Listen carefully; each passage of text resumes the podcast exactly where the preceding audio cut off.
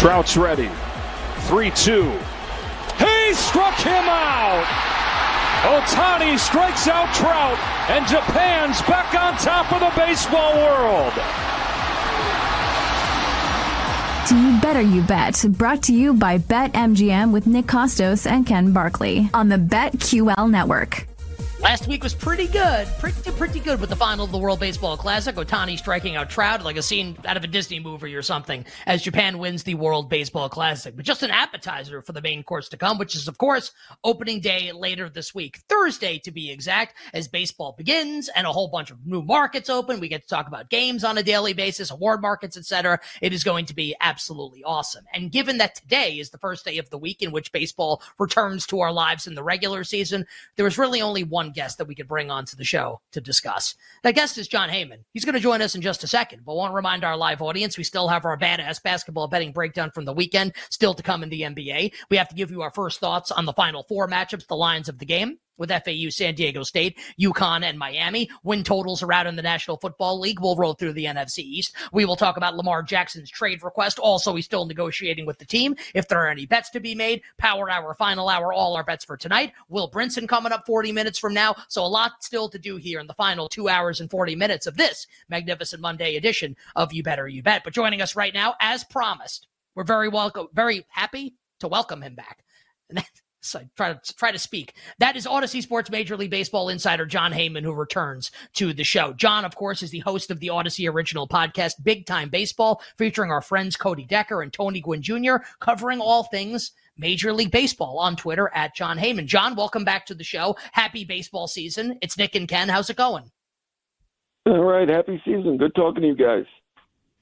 Jon, we obviously started there by playing the uh, the Ohtani strikeout of Mike Trout. That obviously ended the uh, the World Baseball Classic. I think kind of captured a lot of everyone's attention. Even though a lot of the games were going on during the tournament, the final, like everywhere you looked, everybody was talking about it. And so I guess the question is kind of like, all right, like that was that was Ohtani and Trout on a big stage. Ohtani's like a favorite to win a bunch of awards. Trout's like the second favorite to win some awards.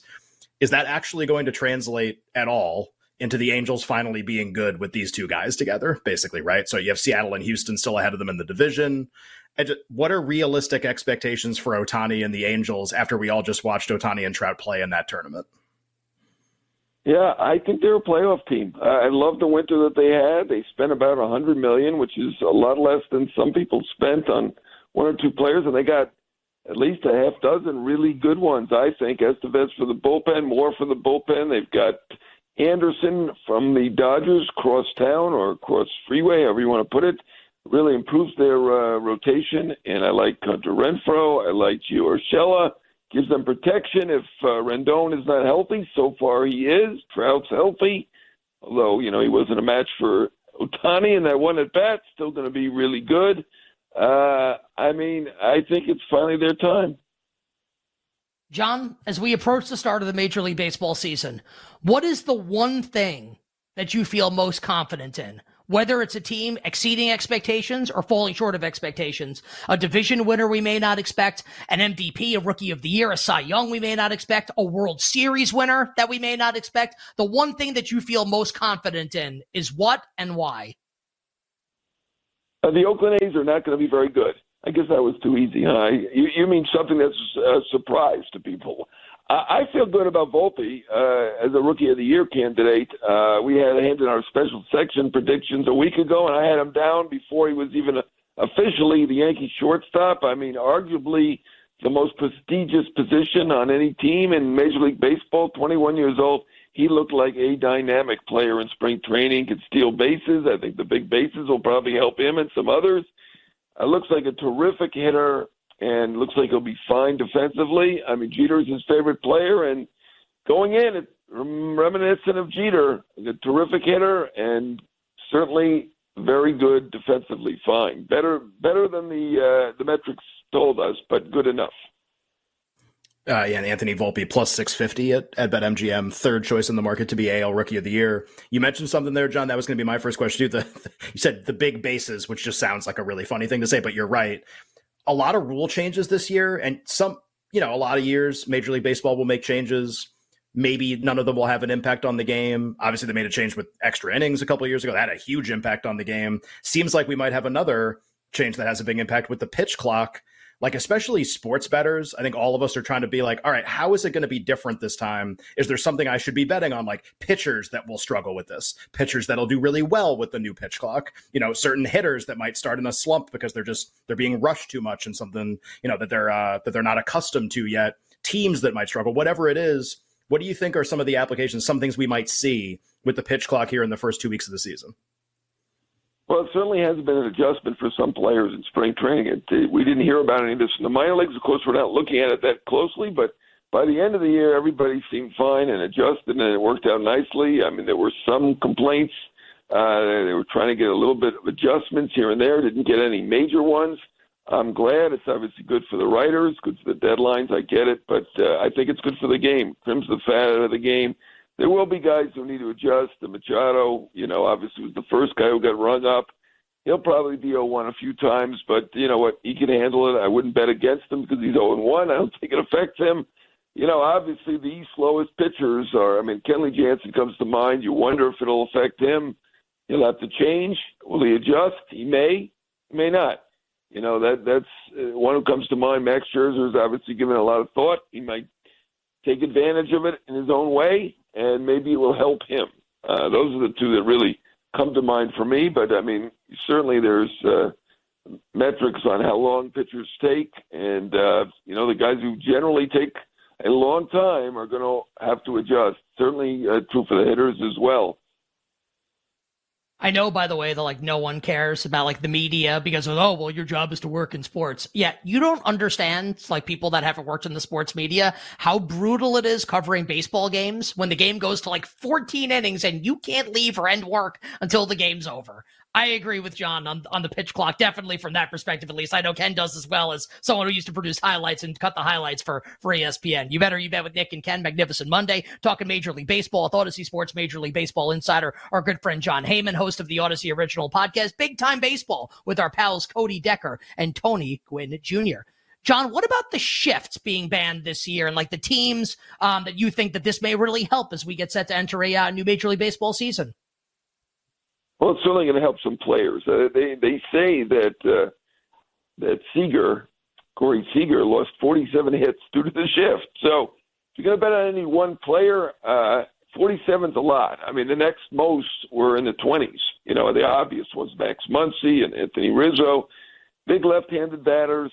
Uh, I'm surprised that Seager had lost the most, but uh, you know, I would I would I would assume that he's going to hit a lot more this year. So if you, got a big left-handed bat, those are the guys that were affected the most, and that's who it will help the most. So certainly uh, Muncy, that'll be the Dodgers. Obviously Rizzo, the Yankees, and Seager, uh, the Rangers. Those are the three that absolutely come to mind. But there, you guys can figure out who the other ones are.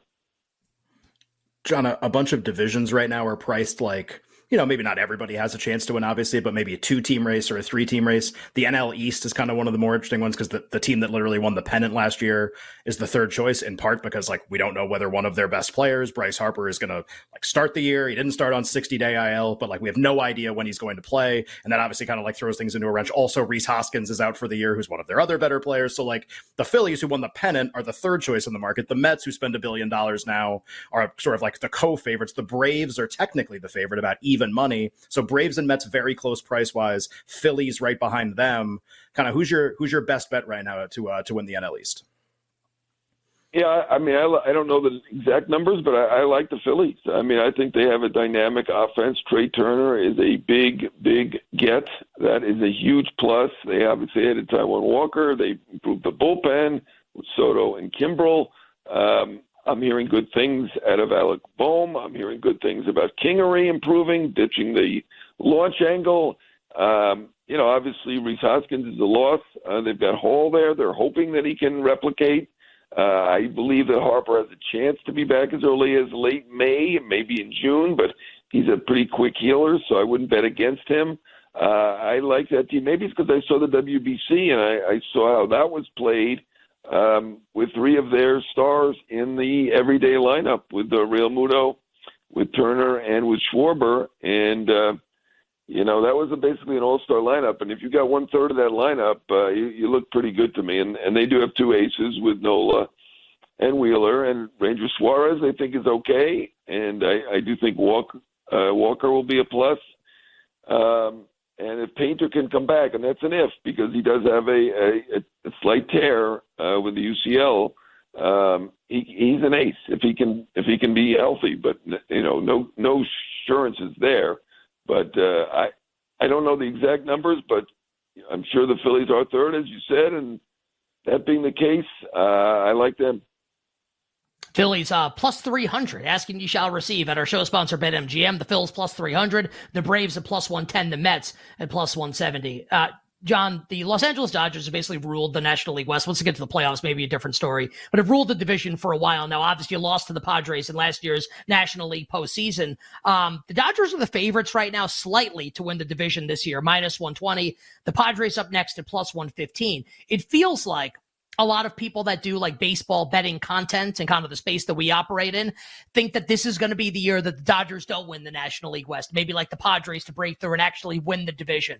Where do you stand on who's going to win the National League West this year? Is this the year that the Dodgers don't have a great regular season?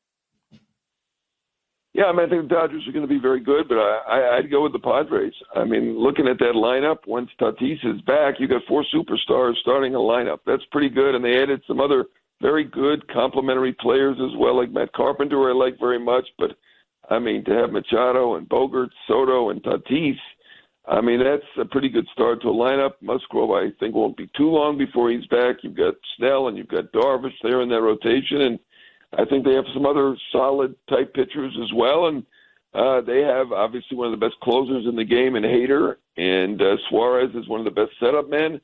Um, you know, I, I feel like it should be the Padres' year. Uh, I really do. I, I mean, I expect the Dodgers to be good and be a playoff team, but uh, this should be San Diego's year.